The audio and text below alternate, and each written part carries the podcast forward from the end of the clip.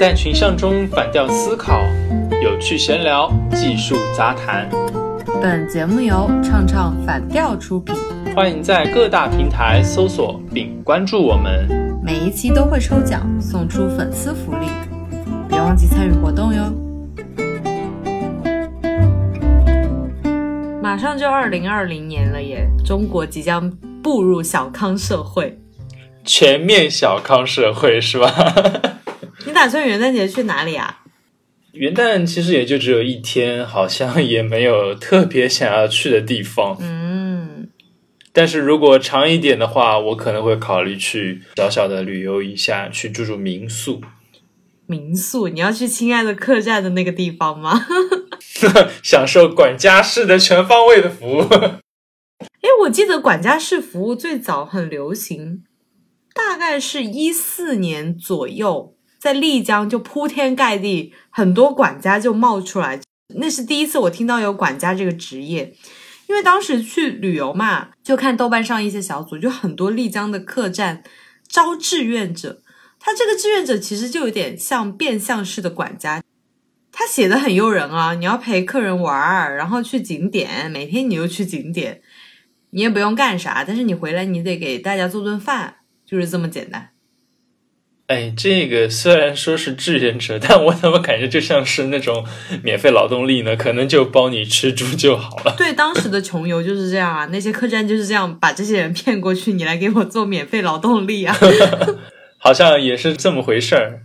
喜欢穷游的人，可能确实可以通过这样的方式，又能够去玩，又能够省下比较多的费用。那个时候，管家式服务可能不是很成熟吧。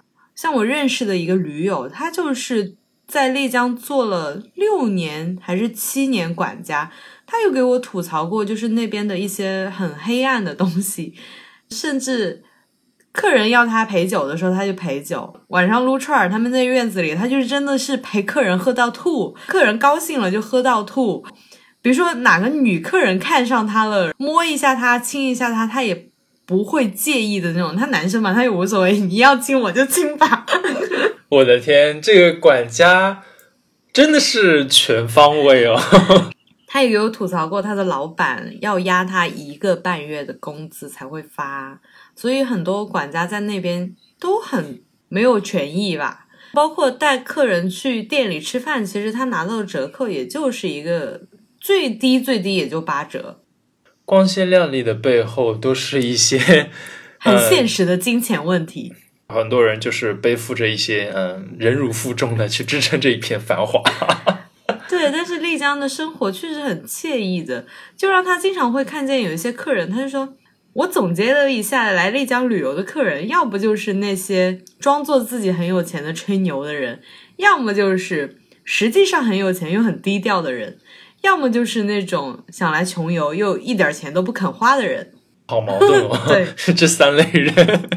是的，因为丽江不是总就给人一种虚无缥缈、风花雪月的感觉吗？哎，不过我确实没有去过丽江，因为我本身不是一个文青，也对这样的生活没有那么的向往。那我肯定是更加喜欢呃城市这样的一种繁华嘛。其实城市里面的。管家式服务就不像丽江那样会去陪你到当地的特色小吃店吃个饭啊什么的。城市也有很多管家了，像如家呀，它旗下就有什么商务系列、管家系列，你只要选择就有供你选择的地方。除了现在我们个别的见到有一些智能化的管家式服务酒店以外。其实大部分还是人工的管家式服务，尤其像在城市，比如说你几点要开会，几点要吃晚餐，几点要起床，你都可以告诉你的管家。最主要的就是一个叫起服务嘛，包括帮你拿行李，或者是说帮你收拾一下行李。这个我们平时电视电影里面看到那些管家还是挺相近的，就不像你刚才提到你的朋友。嗯，是的。另外呢，其实，在城市里面，我们看到最多的还是餐饮类的服务，比如说我们所熟知的海底捞。我朋友之前给我说，我以前刚刚去海底捞的时候，人家老帮我剥虾，帮我弄这弄那，我很不好意思。我现在真的是觉得，你们干脆喂到我嘴里吧，我真是一点都不想动了。这个其实蛮有意思的。像海底捞，真的在餐饮界中，把服务已经算是做到了极致了。当然，仅限于大众的。餐饮消费哦，你再高一层什么五星级之类的，可能更加奢华这种 服务。但是海底捞真的已经做到极致了。其实你也可以看到很多海底捞的这些服务员，他们就特别的有热情。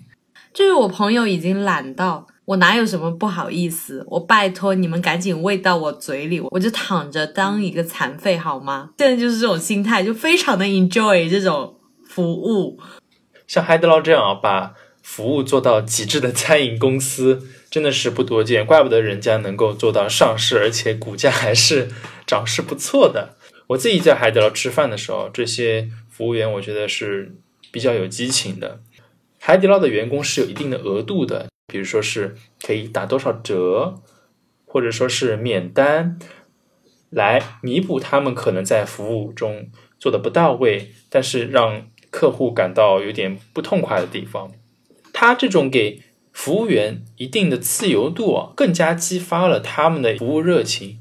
因为毕竟服务业所能够提供的服务并不是标准化的，所以的话要把这一方面的事情做好，就要充分的给下面的这些服务员一定的自由度去充分的发挥。这样的话，他们才不会觉得束手束脚，能够达到呃老板啊给他们的这些指示，你要服务好这些客户。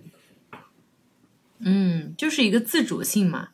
亲爱的客栈里面也是啊，张翰就自主的给客人，哎，这瓶红酒我给你免了，或者是这个我给你打折，因为中间出了一点小差错嘛，他就给客人说红酒费我给你免了，那个餐我给你打折。然后因为这个刘涛就非常的生气，你怎么可以不通知我，不经过我的允许，你又去给客人这样的折扣呢？那亏了钱怎么办呢？张翰就非常不理解。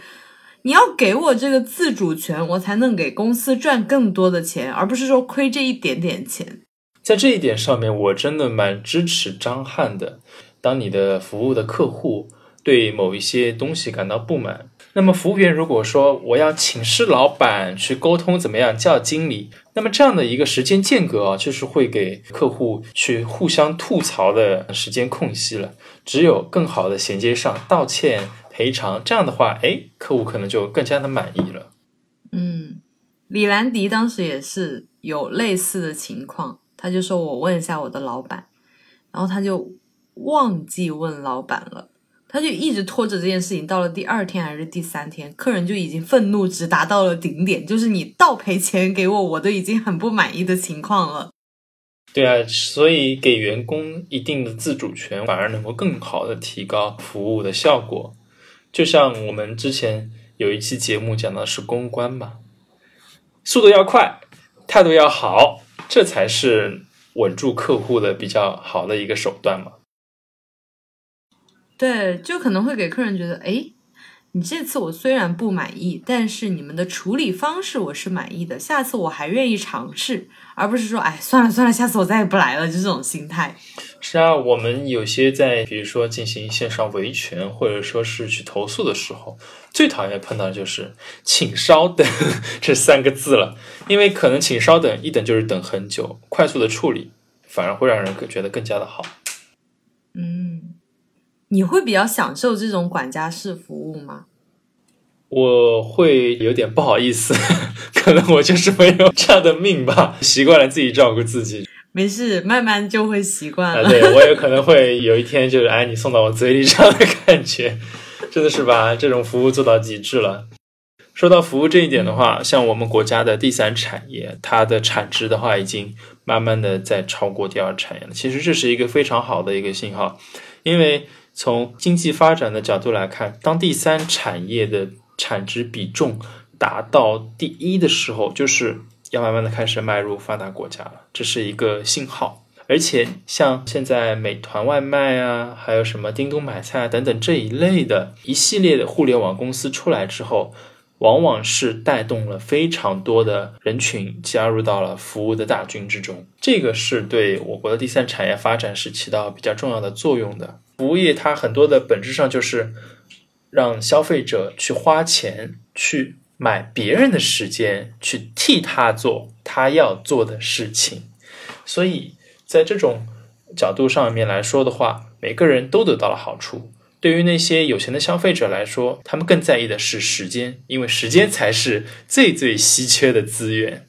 而那些服务业的从业者呢，他们能够因此通过自己的服务跟技能来获得他的收入，这就是一个非常好的社会进步发展的一个征兆。嗯，那未来机器人的管家式服务会更多呢，还是人工的呢？这个问题特别的有意思，因为我其实有知道一家叫云记的公司，它。就是做酒店服务机器人的，他把机器人是租给酒店去做一些什么样的事情呢？引导，还有送餐。因为这样的工作，一路线固定，二二十四小时能够随时响应。那么这样的一个工作交给机器人的话，是既简单又能够腾出更多的服务员去做更加个性化的。一些服务让客人更加的满意，所以回答你刚才的问题，简单重复的这些劳动会让机器人去替代，而这些人类的服务员他们会去做更加人性化的、个性化的这样的一个服务。你知道我这边已经有一批无人驾驶的出租在开始试营了，你可以随时打到他这个车嘛，如果你运气好的话。当然，嗯，像我有一些国外的同学，他就不会出现需要一些翻译的一些情况，因为你上车之后，无论你用什么语言告诉他你去哪儿，他都听得懂。而且你告诉他放首歌，他也不会说放到一些特别难听的歌。哎，这让我也感到蛮好奇的，因为据我所知，现在能够真正做到无人驾驶地步的公司是很少的。顶尖的无人驾驶汽车公司 Waymo，它现在也。不敢去载客，只是处于一种试验的状态嘛？呃，如果真的能够实现无人驾驶的话，真的能够腾出很多的时间给到各种各样的客户，让汽车空间可以变成一个你的另一个移动生存的空间，而且你可以在车上做更多的事情了嘛？对啊，这种智能服务上去之后，司机怎么办呢？嗯，这是一个很好的问题。但是真正的要实现全部的无人驾驶，时间还是特别的长的。反倒是在物流这样的固定路线的，或者说是在港口这种固定路线的园区这种固定路线的地方，能够实现无人驾驶。还有像京东，它的无人驾驶技术用在了哪里呢？用在了校园的快递配送，就最后一公里嘛。因为在这种缓慢驾驶的呃场景下面，路线又是非常固定的，刚好适合现在层级的这些无人驾驶的技术公司去提供这样的服务。如果是要更高的，就像你现在做的滴滴，就过于智能了，要达到 Level 五的。无人驾驶技术还是非常困难的，还是要遥不期啊。嗯，你别忘了有一个很重要的一点，无论是我们即将面临的未来的一个智能社会，或者是我们看过各种各样的美剧，我们终其一生在追究的就是人类复杂的情感和机器冰冷的编程式的区别。这也是现在讨论蛮多的一个点，人工智能会不会替代人类啊？机器人会不会替代人类啊？这样的讨论还是比较多的。那么我想问一下我们听众朋友，你会更偏向于机器人来服务你呢，还是让人类来服务你呢？欢迎在我们的节目下方进行评论，表达你的感想。也欢迎通过在全网搜索我们的节目名称来进行评论，我们会抽取。最佳的评论来送出我们的礼物，我们的奖品就是 Nico 贴心管家式服务一天。好的，那么收到这个奖品的听众可能要永远不听我们的节目了。开玩笑，开玩笑。二十四小时贴心服务。好的，那我们的节目呢就到这里了。我是 Nico，我是伊万，我们下次见，拜拜。